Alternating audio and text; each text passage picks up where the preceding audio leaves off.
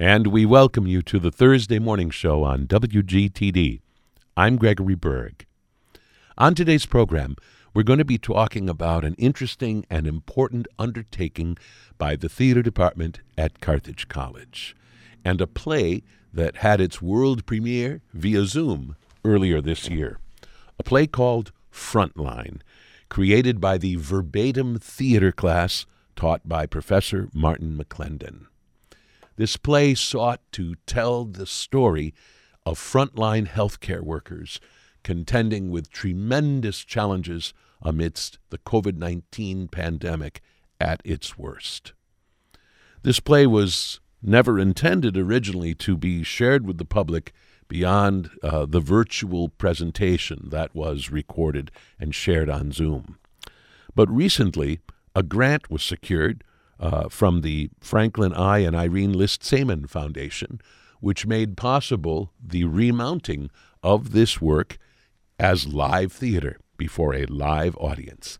And those performances are going to be occurring tonight, tomorrow night, and Saturday night in Carthage's Studio Theater.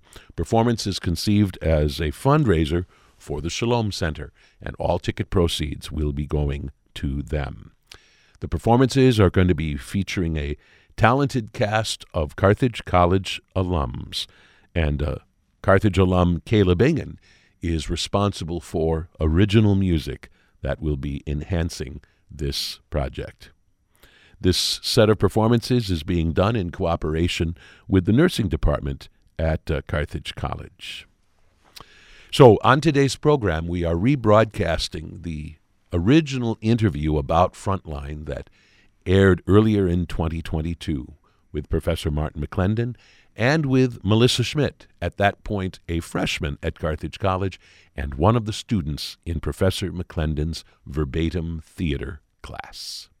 Professor Martin McClendon and uh, Melissa Schmidt, we welcome both of you to the morning show. It's great to be here, Greg. Thank you. Thank you. Glad we can have this conversation.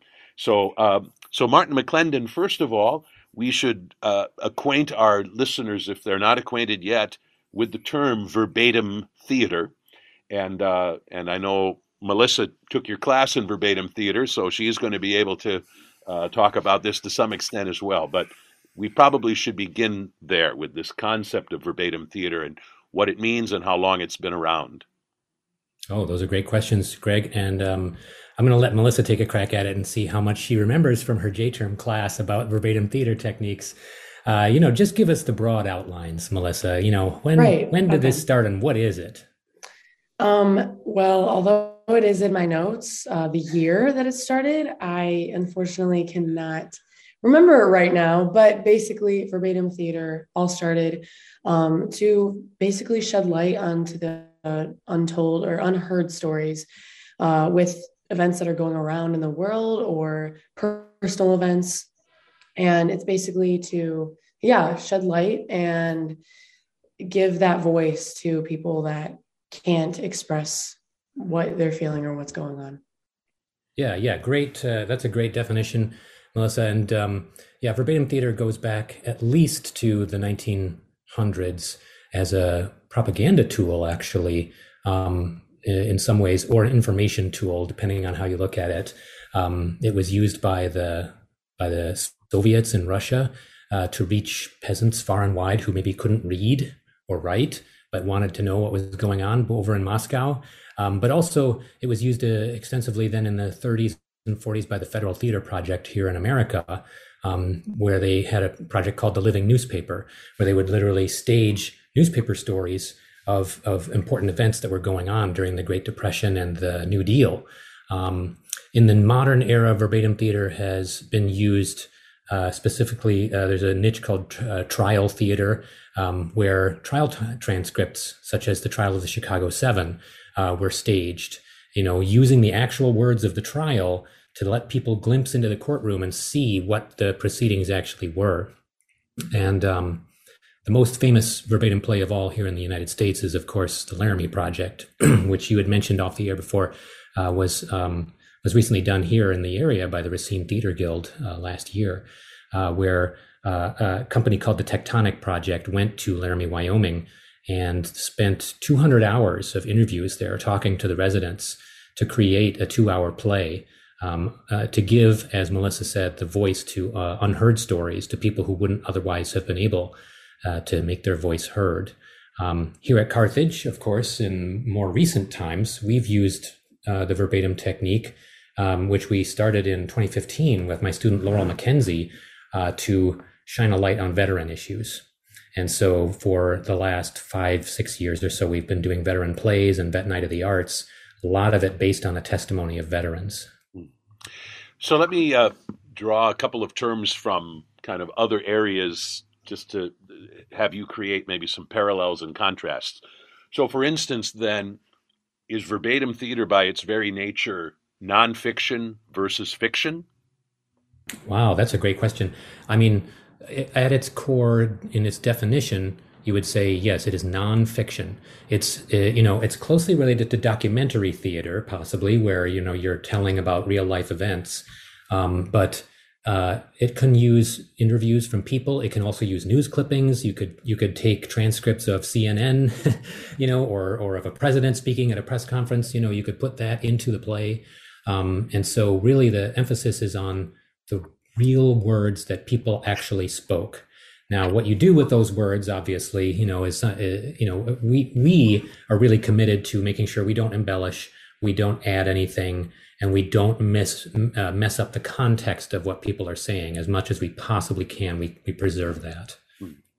Uh, to draw from another genre, if you will, uh, in what way does this relate to what we uh, often erroneously term uh, reality TV? Oh, another great question, you know, and we actually this came up in the class. My my student Nikki Caldwell brought this up and asked, is this like reality TV? Because he had just seen something about um, how one of the characters on one of these shows felt really manipulated because they had taken all the clips of the show and lined them up to make him the bad guy, right? Even though, you know, in his mind, he, he wasn't. He hadn't, you know, been, you know, that evil to the other housemates or whatever it was. Uh, and so uh, we had to, yes, kind of unpack that and say, no, we, we really want to give as clearly as we can the viewpoint of the people that we're talking to, kind of as an objective exercise, and let the audience come away with whatever they want to kind of sum up out of the combined testimony. Would a decent parallel be drawn to, for instance, what's called cinema verite in the world of documentary filmmaking, where you, in a sense, just point the camera at real life and real people and capture whatever it is that's happening? I think that yes, in certain instances, and there are verbatim theater makers who do that, who create you know kind of landscapes of a riot for instance or a big town hall meeting or something like that they record all the voices and then they recreate it in the theater um, but but you're also right that uh, necessarily you know i mean we collected 12 hours of testimony and we only have two hours you know, to present it. So although we try not to mess around with the context, we do do a heck of a lot of editing in order to get it to the two hour mark. For those of you just joining us, I'm speaking with Martin McClendon from the theater faculty at Carthage College. Uh, he is professor of theater there. And also with us is Melissa Schmidt, a freshman, a social work major, theater minor, and basketball star, who uh, was also a student in uh, Professor McClendon's verbatim theater class this J term. And they have gathered, as Professor McClendon just mentioned, 12 hours of interview material with six different uh, healthcare workers uh, in order to put that together, that material together, in a play called Frontline, which will shortly be shared with the public. Uh, so, Professor McClendon, you've in the past done projects somewhat similar to this related to the stories of military veterans. Uh, tell me a little bit about what prompted you to want to shift your focus this time around to healthcare workers. Yeah, and um, I'm going to have Melissa do a follow up on this too, but uh, from the student perspective. But but basically, you know, verbatim theater has become really part of my practice as a theater maker, and uh, my colleagues at Car- Carthage Theater, you know, very graciously have you know kind of indulged me in that. And, um, you know, I've written or co written or just directed verbatim plays that students have written as well, um, you know, in various ways, but we never made it a class. And so over, you know, once we had kind of gotten a technique down that I had developed with the students, and I want to emphasize again that students have always been a part of, of, of the explorations into how do, how the heck do we do this? You know, how do we come from nothing to a script, you know? Um, and so we decided to try it as a class. Uh, and therefore, give the students now the opportunity on a wider basis, not just the students who are interested, right, or excited about it uh, generally, like Laurel McKenzie, or I'd also name Emma Swain, um, who is another, uh, you know, budding playwright from Carthage, who uh, who also worked on verbatim pieces and created them. Um, so we do have those folks who are really into it, but I also I, I, wanted to you know spread the spread the love a little bit more and see if we could get some more students into the uh, into the experience. And so that's why I want to turn it over to Melissa and see, you know, did it work? Did you catch verbatim fever? I can tell you I caught verbatim fever, Martin. Um, yeah, I when I first saw that it was a class that I was able to take, I immediately emailed Martin because it was originally for like theater majors. And I'm this little freshman, like, can I take an upper level class? But this was such not only a welcoming environment with all the other students who not all were theater majors or minors, um, which was really cool, but also this is an issue that is going on right now. We were interviewing frontline workers who are still working in the front lines and have gone through this pandemic for the last two years, have been in this career path for even more than the last few years. So getting to hear their perspectives and then turn it into something that other people can hear was just so intriguing to me and i felt it was very very important um, yeah so I, the ability to shed light on these stories and hear them firsthand was something that i knew as a performer and as a human could better my understanding of something that I don't understand firsthand. I have my own opinions and my own experiences of how I have dealt through and went through the pandemic, but this was a whole a whole different lens that I had to put myself into and it it really it really helped me a lot. Hmm. Professor McClendon, how did you uh, go about finding healthcare workers to, to talk to? What were the means by which you ultimately made these connections? And was it always your intention to talk with a half dozen, or is that just kind of where it ultimately sort of landed on its own? More great questions, Greg. So the genesis of the project actually came about because we, you know, we had the class and we knew the class was coming up and we wanted to do something, right? We wanted to lift up an unheard story. And so sort of casting about, you know, various things, you know, going on around us. But um, we were actually approached by an individual in the healthcare community who didn't really know about our class or anything, but was wondering if there was a way that um, the theater department or the arts could, in some way, shine a light on on this. And I happened to get, uh, you know, a hold of this, uh, you know, concept from this individual um, and it was a lengthy process back and forth, sort of figuring out how could we do this, how could we get access to folks, uh, and so forth. Um, but uh, you know, it took several months, kind of in you know, sort of behind the scenes negotiations and so forth. Um, but the the real key then, once we kind of got the green light to do the project, you know, from this individual from Carthage Theater, was that we created a website and and so the the website allowed us to uh, expand our call, basically a website with a call for entries, right, for participants. And so it isn't just Southeast Wisconsin. We we have people from all over the country. Uh, in fact, I uh, you know. Uh, it's it's everywhere. There's there. I really can't or shouldn't even identify where folks are from um, as they're speaking. But um, in any case, uh, we do have six participants, which really uh, you know we we could have used more but the more people you use the less time each person has in the two hours and so in order to really concentrate and allow a story to unfold of someone's life journey almost um, you do have to limit it. The most people we've ever done in a verbatim piece, I think, is 12.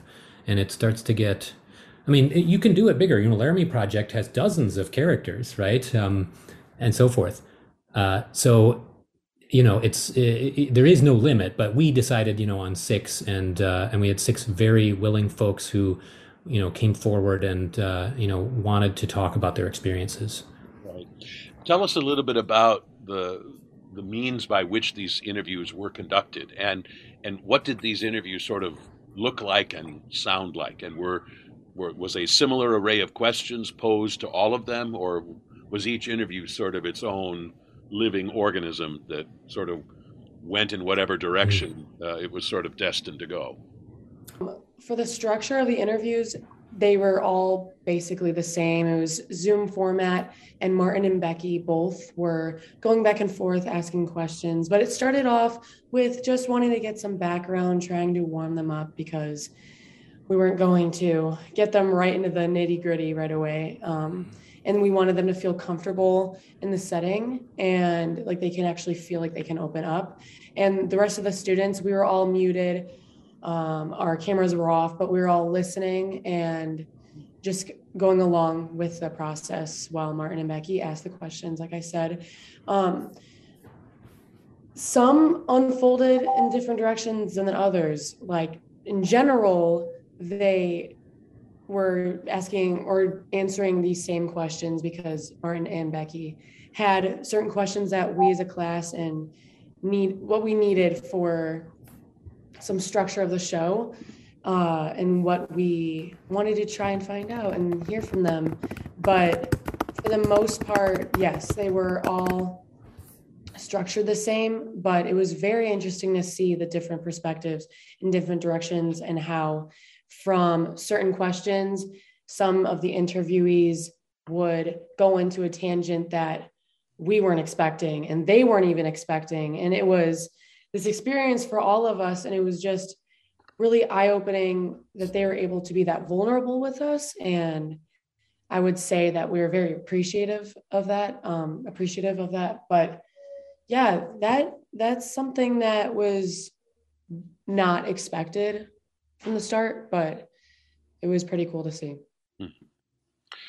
Uh, uh, Professor McClendon, as you were at the outset of this and, and not knowing where each of these interviews was going to go, did you have some sense of how representative these six individuals could be of what's a large and complex sphere? I mean, the healthcare field is uh, plays out in a lot of different places, and uh, and also the experiences can run the gamut from the truly horrific to the heroic to uh, whatever. Uh, I mean, how how concerned were you that this not be six people essentially retelling the very same story in a way that would feel redundant versus six stories that really represented kind of a wide swath? Or were you not at the outset very much concerned about that? Uh, yeah, you're you're asking all these great questions, Greg. It's making me think and reflect a lot on this. Um, but uh, you know, we really lucked out too. We got six individuals who, um, although they are similar in that they were all hands-on people who are caring for patients, you know, or in the COVID wards, right? Um, they all did bring different perspectives. Um, several of them work in hospice care. Um, one of them is a CNA, certified nursing assistant. Um, there were people who worked in uh, intensive care units. Um, and, and, so forth. Uh, but you know, all of them had the similarity. You're right of being, you know, like sort of hands-on care of patients. Um, but the thing is that all of the, there are so many experiences, there are so many ordeals that people have gone through, and these people are in all these different regions of the country, right? And it's sort of interesting to see how similar some of those stories are, and actually, you know, some of that stuff really reinforces the trauma, right? That you know, people across the country are feeling and going through the same things, you know, the same kind of stresses, um, and, and so forth. Um, and I did I did just want to circle back too and, and explain um, that that I didn't interview these folks alone. We did have for most of those interviews we had Dr. Becky Hornung from Social Work uh, with us, and Becky and I have collaborated on several previous projects. Um, and we also, you know, Zoom has this cute chat feature, right? So the students were able to uh, text us with the chat feature and also put their own questions in. But the way we designed the questionnaire, if you will, the questions that would start things off is we brainstormed with the students before we started the interviews, right? So the few days before we had our interviews, the students and I, you know, just threw a bunch of questions together and figured out, oh, well, this one's sort of like that one. And we came up with a list of about 20 topics that we wanted to talk to everybody about. And it was chronologically arranged from the beginning of their time in healthcare up to today, and obviously including the COVID pandemic in the middle. Um, so that's kind of, I, am hoping that goes some way to also sort of giving you an idea of how we kind of started to already front load some structure into it before we even spoke to even one of the participants once the interviews were conducted, the interviews, I understand, were transcribed. And uh, it sounds like it was the students who uh, did the brunt of that transcription work. Melissa Schmidt, uh, tell us what kind of a challenge that was. I mean, in some ways, it seems like it might be time consuming, but it's just, you know, you're listening and figuring out what people are saying and typing it. But uh, I have a feeling maybe it was a, a, a more challenging assignment than it might appear to be at a glance. Yeah, well, when you're trying to edit out all of Martin's little little things here and there. um, no, but as much as yes, it was time consuming and tedious when you do want to keep the ums and the the you knows and just keeping everything possible to make it as authentic as possible. Uh, because we do want to keep that verbatim piece like this is exactly what they said um, it really just was time consuming. I would say that would be the only part that really bothered me, but it was really cool again to go and hear the interviewee again. And real, I feel like I was getting a different perspective on the interview again, even though I already had heard it. And it was a couple days after. So it was nice to refresh, but also specifically since we were assigned to the interviewees and that's ultimately who we portrayed in the show i really used that to hear the rhythm and hear just the flow of how the story was going but also really paying attention to each phrase and even the pauses because that's even as important as when there is something being spoken. So yeah, I think it just it helped solidify not only how I wanted to portray certain things, but also, yeah, it wasn't it wasn't that horrible. so, so Professor McClendon, tell us about the process by which all of this material, twelve hours of raw material of these six interviews, how that was transformed into a two-hour play. Uh, I suspect sure. it was a lot more complicated than just uh, cutting away. It's ten hours of stuff, so you're left with two. But we also have have to have two hours that are cohesive and meaningful hmm. and and representative of of what these folks were sharing with you. Uh, talk about that that process, and were the students at all involved in that process of hammering out the play itself? Oh yes, they were. Absolutely, they were. Um, and and so you know Carthage has this J term experience, right? So in the January term between the semesters, we have four weeks of intensive one class, right? So you take one class, but you do it for three hours a day, five days a week. And that's what really allowed us to do this entire thing in just four weeks' time. Um, so, you know, we interviewed the participants on the first week. We then transcribed and started editing the second week. The third week, we started then reading it aloud and editing even more.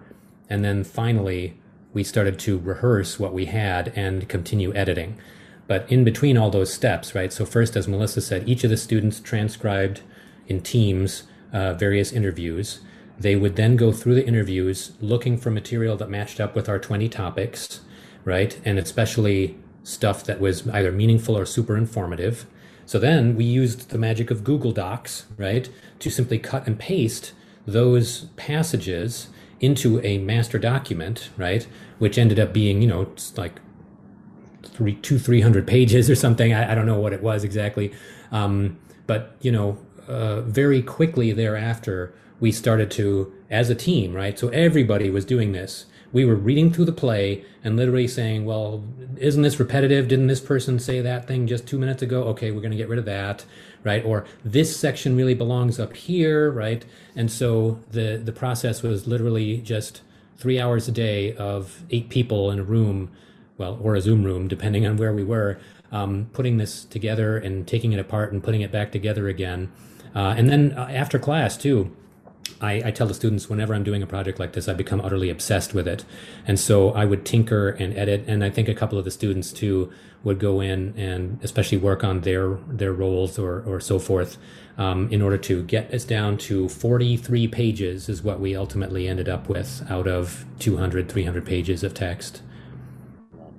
Uh, Melissa Schmidt, what can you tell us as one of the students involved in terms of that process of hammering out the finished script? Well, um, I said that the transcription wasn't horrible, but the editing and hammering out many details was tough because not only do we want to show the entire story and give light to every single detail you can't do that. And so it was it was another tedious process but again, having everyone doing this together, it made it easier, but also we really got to focus on what needed needed to be heard and what flowed into the other interviewees as well. Like that that was a big that needed to happen as well because that was the only way for it to flow together and have it make sense in a way since like i said earlier some things turned into tangents. And while those are beautiful things because some, some of those tangents are things that we wanted to hear or didn't even expect and ultimately used in the show.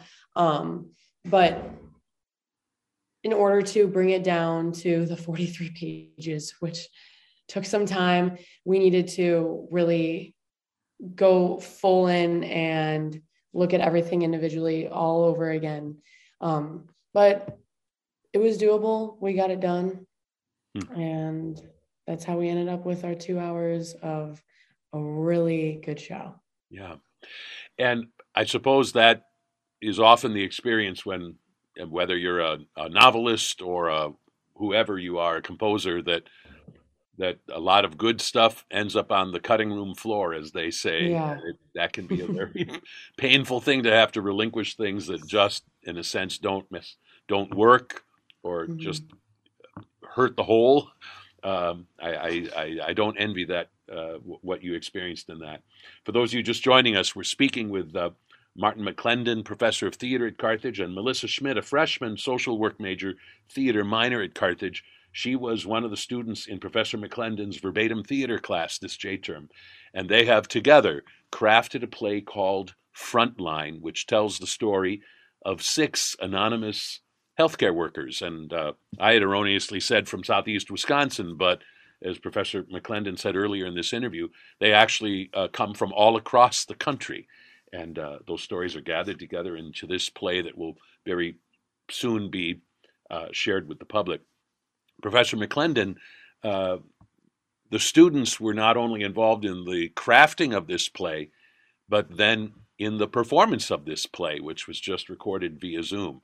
So tell us a little bit about the pairing of your students with particular healthcare workers. I mean, were they each assigned a different one to, in a sense, portray? And and what was that process like of bringing this to life? Was it the same as any other theatrical production that you've directed in the past? I mean, what what was that part of this process like? Uh, well, you know, with with a verbatim theater play that we were going to present on the main stage, we would hold auditions, right, and we would have a play ready, and you could see which roles, you know, and how people fit into those roles. Uh, this was a very different process, especially because you know, because it was a class, I really wanted the students to be be the in the driver's seat from the beginning to the end. And so it didn't matter if they were theater majors or not. We wanted them to also then portray the the healthcare workers. Um, so the last week of the class where we were you know, still furiously editing and cutting, we were also rehearsing at the same time. We were running through the thing over and over again and, you know, trimming as we went. And, and so the students who weren't as experienced in theater were getting some, you know, experience under their belts and we would give them notes and, and so forth. You know, we, uh, just like a director would on a regular show, I would give folks notes, but also it was sort of a crash course for, for people who maybe hadn't acted in a very long while or maybe had never acted um, you know, since grade school or whatever, high school, um, on some of the basics. Uh, and again, I couldn't do much, but you know, we we kind of emphasized that you know you don't really have to do anything more than just be honest. You know, just approach the material and speak it from your heart honestly. And so we had nursing majors in the class. We had that social work major, Melissa, who's also a theater minor though. She's got some theater chops, but um, a couple theater majors, um, an art major, uh, and I think I want to say a psychology major was in there too. Um, and so, really, a wide variety. And the, the other thing was that the six people we interviewed um, all ended up being women, and we only had five women in the class and two men, or male identifying, female identifying, if you will. And so, we did recruit another uh, actor to portray that other uh, female identifying person, Hope Posley. Uh, and then the two uh, male identifying folks in the class, Max and Nikki, became the interviewers. So in our script, we have interviewers who are now leading us through, and we actually used the verbatim text to the most part of our questions that we had asked, that Becky and I had asked, to create the frame for the story. Um, and then in terms of how they decided which roles to play, I think we just kind of let the chips fall where they might. Um, we had folks kind of, you know, some perked up and said, "Oh, I want to do this one" or whatever, and others said, "It's okay, I'll do whatever." And so that was it was a pretty uh, painless process, you know, um, uh, of doing that and just kind of allowing people to kind of gravitate toward those roles. Um, one of the interesting things that happens with verbatim too is because the way we talk, you know, if we if we were to transcribe this interview right now, Greg, we would ne- we would be able to study it and we would have no question about even if we took the names out, we would know who each person was because of the rhythms of how they speak. So we would be able to identify Greg's words versus Melissa's versus Martin's. And so it's really interesting to see how the actors start to absorb by osmosis, right, the way that the people spoke um, when they actually did the interviews. And so there's almost like a little echo that you hear in some ways of the inflections, the rhythms um, of the interviewees at the same time that the actors make it their own. So, did you create this in a way where these six healthcare workers, and I'm really saying the actors portraying them, are in the same room at the same time as though on a stage in a standard play, or or or or was the the framework and in a sense the locale of this uh, different than that? Yeah, yeah. So as as Melissa alluded to, we wanted to tie things together, and so we created the kind of illusion that we were in a like a town hall meeting of healthcare workers, right? So that they're all in a circle talking to each other, with each other, responding. And you know, again, it's really interesting. You know, you, you when you ask the same kind of questions to each of the six people, then you get sort of similar answering points or in a, you know insertion points where you can kind of start a dialogue. And then oftentimes too, you'll see that they very often kind of riff off each other, even though they were on, recorded on different days in completely different parts of the country. Melissa, tell us about what it felt like to be one of the actors actually portraying one of these uh, healthcare workers. And how did this compare to what I assume have been earlier experiences that you had on the stage? Okay. Uh, yeah. Being able to hear the words directly from who I was trying to portray was very heavy. Like as much as that w- it was a good guiding point, taking in the fact that this is nonfiction, this is coming straight from someone who has gone through these tough experiences and is still currently going through that. It it was different. It was different. Um, I I loved this experience though because of how important it is to shed light onto these stories. And as a performer, like I had said, this is something that was so intriguing. And now, after doing it, I not only have heard so many different perspectives and so many stories from these frontline workers, but also this is going to hopefully change a lot of perspectives of other people who hopefully will be able to get their hands on this recording and see that what is being told in the news or what people are talking about how horrible it is in the hospitals it's true. It is really happening and people have sort of turned a blind side to that. So being able to not only embody that role, but also now being the start of something that other people can witness and maybe change their mind that i nothing can match that that's something that is really different in comparison to being in a show where it's just for the entertainment mm. uh, professor mcclendon what was the directorial process like for you in terms of leading these young people in their portrayals.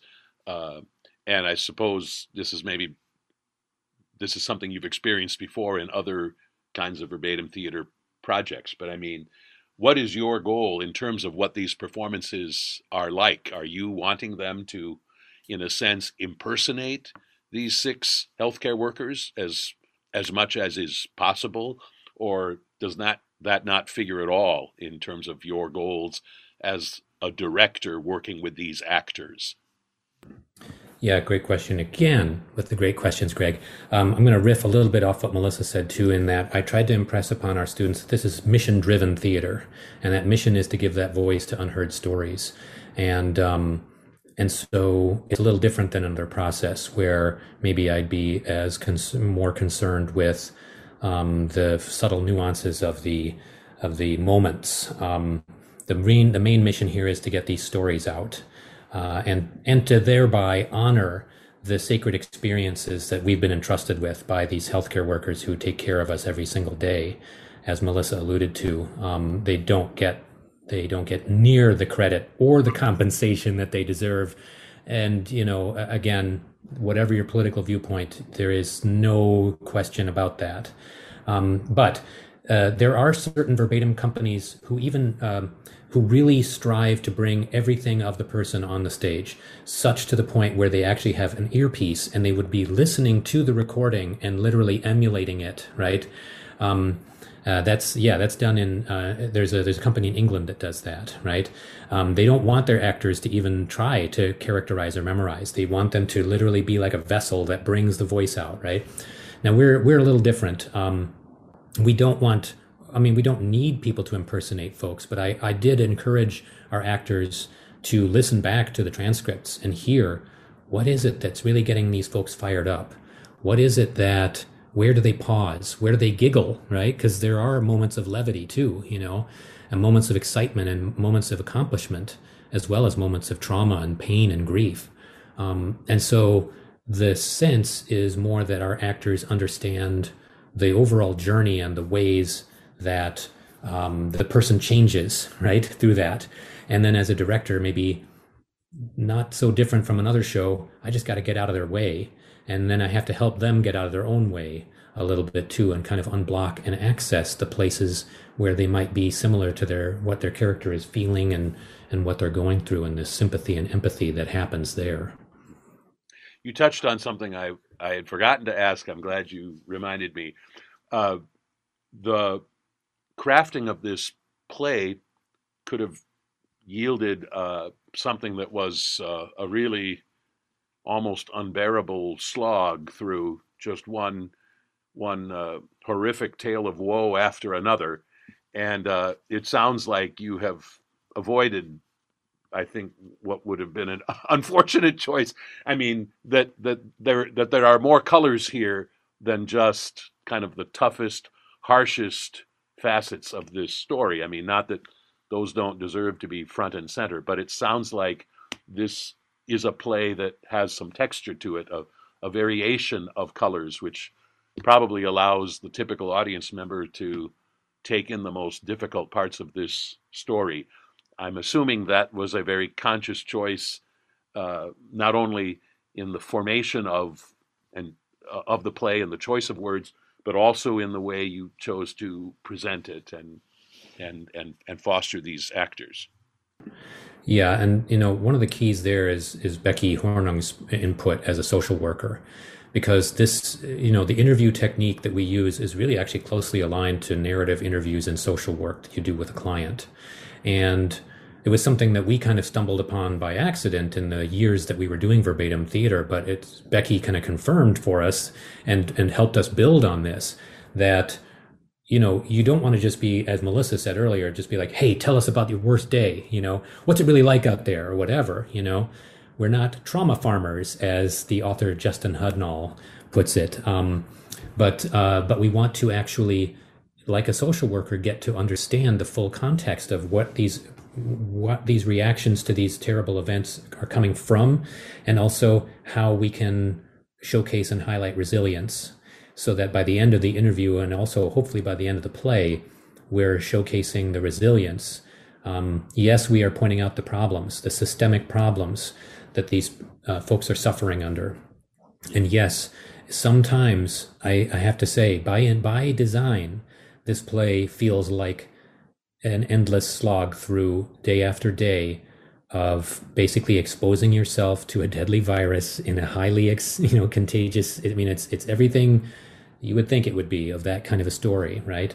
Um, but there is no story ever told by humanity that doesn't in some way also talk about resilience and talk about the humor that we use to get through things or just the things like faith that we might grasp onto in order to take us through the toughest times do you worry that uh, that anybody who sees this would decide in an instant not to go into the healthcare field? I mean, that I mean, is it is this something that could potentially scare away people who might otherwise want to be doctors and nurses and so on? Well, I think it's kind of like the the veteran plays. If you want to join the military, nothing's going to stop you. You can know and be clear-eyed about everything that might happen to you, and especially when you're young and you have that energy. And we have two nurses in the in the piece in the class, and a psychologist and a social worker. Melissa, or have you contemplated a change in in career at all? Honestly, no. I mean, same with the others, and that is something that the interviewees, some of them actually touched on, um, because obviously they're very committed to their jobs. Maybe they did want to change uh, whichever hospital they were at, or um, which branch in the nursing field that they wanted to fulfill. And they even said that with this pandemic and the shortage of nurses, it's still very prevalent because there are a lot of nurses, maybe not them, but there are a lot that have resigned or have changed career paths because of how strenuous the last two years have been. And even before that, they already were not getting correct compensation or credit for the hard work that they're putting in. Mm. So maybe it wasn't the interviewees or the students in the class changing our minds on our career path, but it they did bring light to it still being an issue in general. Martin McClendon is a professor of theater at Carthage College. Melissa Schmidt was a freshman at Carthage at the time that we recorded this interview earlier in 2022 talking about the original presentation of the verbatim play Frontline via Zoom. This play is now being presented as live theater before a live audience for the next 3 nights, tonight, tomorrow night, and Saturday night at 7:30 p.m. in the Studio Theater at Carthage College. These three performances uh, are serving as a fundraiser for the Shalom Center, and all ticket proceeds are going to benefit the Shalom Center. And the performances will feature a cast of talented Carthage College alums, and Kayla Bingen is responsible for providing original music for these performances. If you would like to check on ticket availability or purchase tickets for any of these performances, you should go to carthage.edu slash tickets. carthage.edu slash tickets.